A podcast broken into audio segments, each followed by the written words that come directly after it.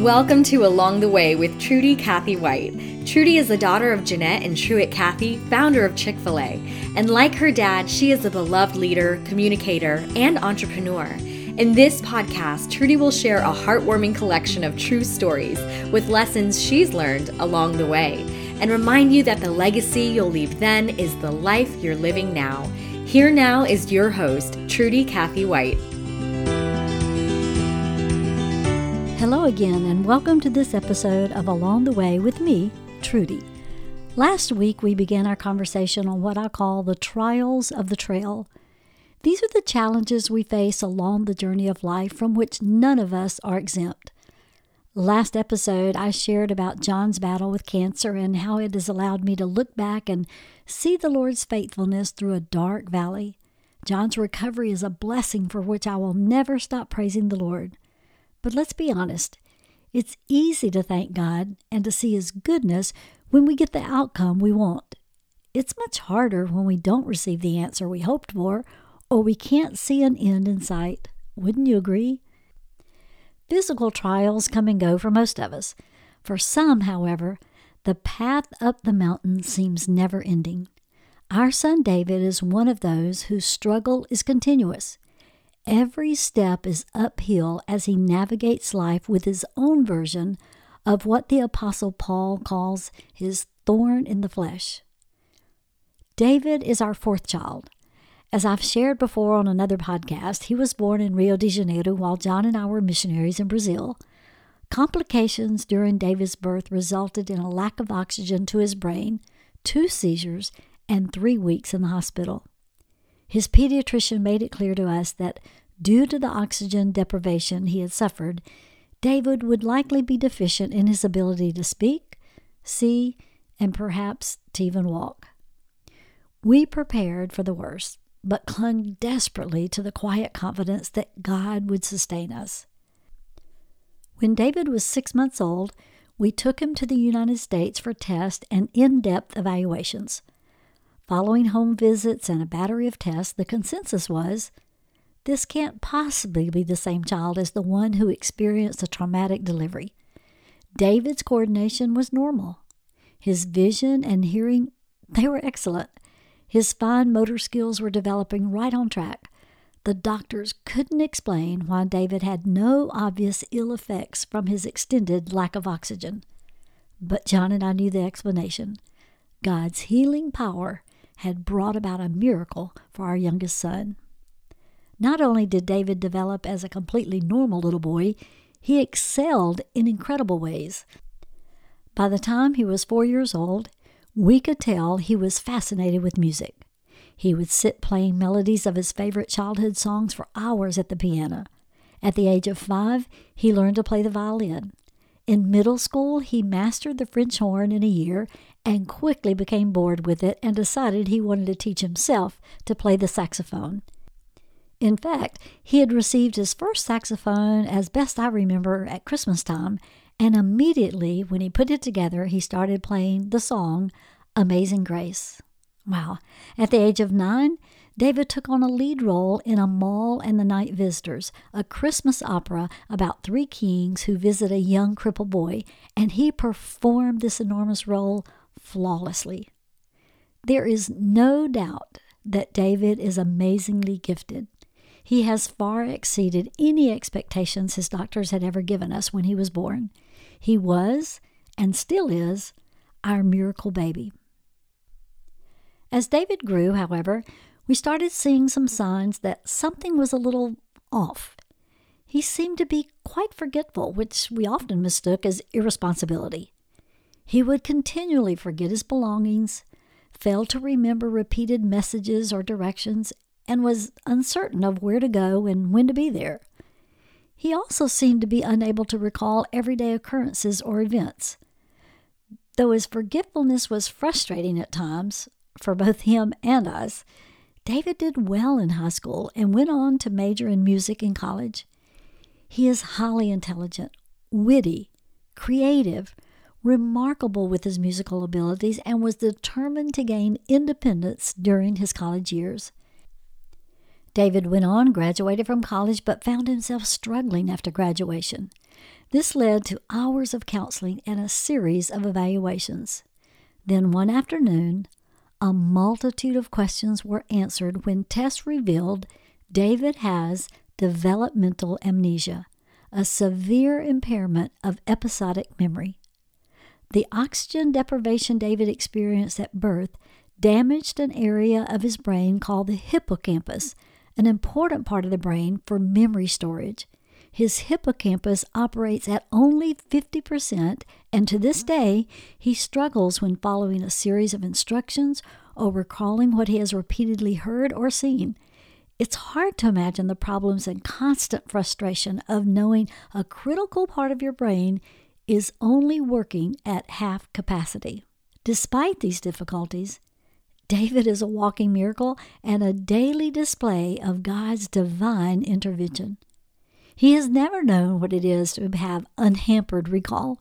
Even though he regularly faces embarrassing moments, challenges with day to day circumstances, and uneasiness in new situations, David presses on in life. Today, he's married with one daughter and he's a fantastic husband and father.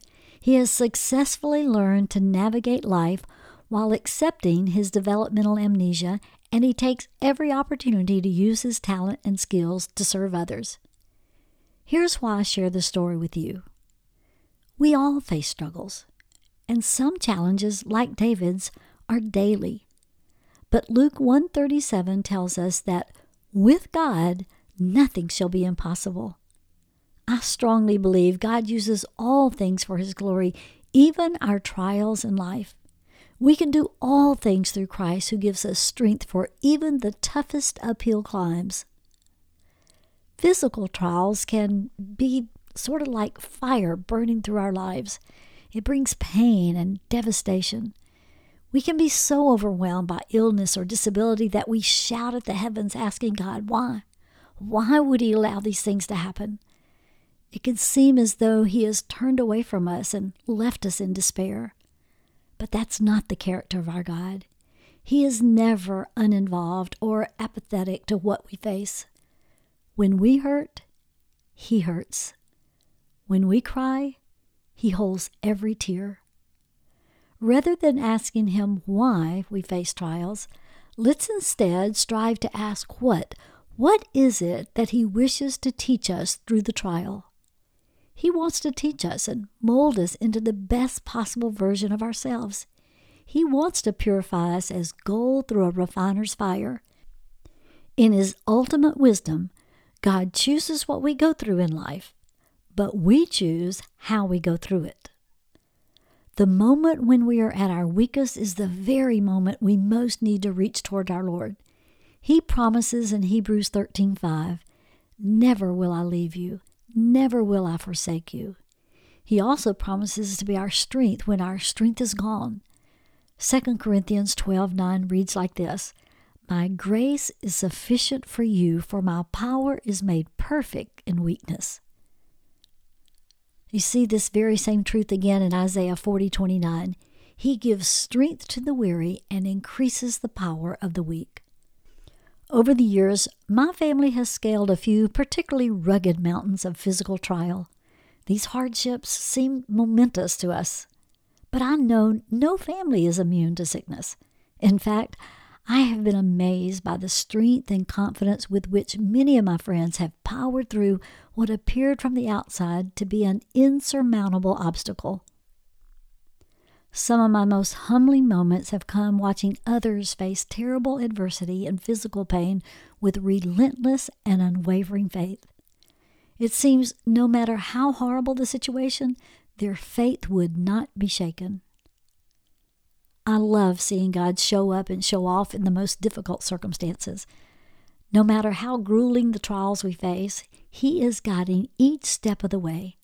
Our God is always in control. When His children acknowledge His omnipotence, He receives all the honor and glory, and we see Him for who He really is. In times of great need, we can still experience peace, hope, and joy because our God is God. His peace is incomprehensible and unexplainable, but it's incredibly real. When we find ourselves at the point of greatest need, God offers His supernatural peace, something Scripture says we can barely fathom. Paul wrote this And the peace of God, which transcends all understanding, will guard your hearts and your minds in Christ Jesus. To find such peace, we must run to Jesus. The Bible says we are to yoke ourselves with Him. Come to me, all you who are weary and burdened, and I will give you rest. Take my yoke upon you and learn from me, for I am gentle and humble in heart, and you will find rest for your souls. For my yoke, it's easy, and my burden, it's light. You see, when we are yoked with Christ, our hope is not limited by circumstances. Our hope is not in favorable situations, but rather our hope is in our Lord. We find that truth in Psalm 62, verses 5 through 8. Listen to these powerful words. For God alone, O my soul, wait in silence, for my hope is from Him. He only is my rock and my salvation, my fortress. I will not be shaken. On God rest my salvation and my glory. My mighty rock, my refuge is God. Trust in Him at all times, O people Pour out your heart before Him. God is a refuge for you. In closing, what does it mean to you to find rest in God as David did? During times of pain, how can you find refuge in Him? No matter the pain or how deep the hurt, we can come to Jesus and connect with Him. He will help us deal with our trials. He wants us to share our burdens. As we learn from Him, he will change us and return hope to our hurting hearts. This hope will hold us securely through all the harsh realities of this life. He promises in Jeremiah 31:13, I will turn their mourning into gladness. I will give them comfort and joy instead of sorrow. Our God will bring bright new mornings into our darkest nights. He is faithful to fill our weary souls with His peace, hope, and joy. Thank you for joining me for this episode. I pray you felt the Lord's peace and found hope in the promises of His Word. Until next time, rest in a God who loves and cares deeply for you. That concludes our time together for today. To find out more about Trudy, visit TrudyCathyWhite.com or follow her on Facebook and Instagram. Thanks for tuning in. By pondering the lessons in this podcast, you'll move one step closer to having your own meaningful collection of lessons you've learned along the way.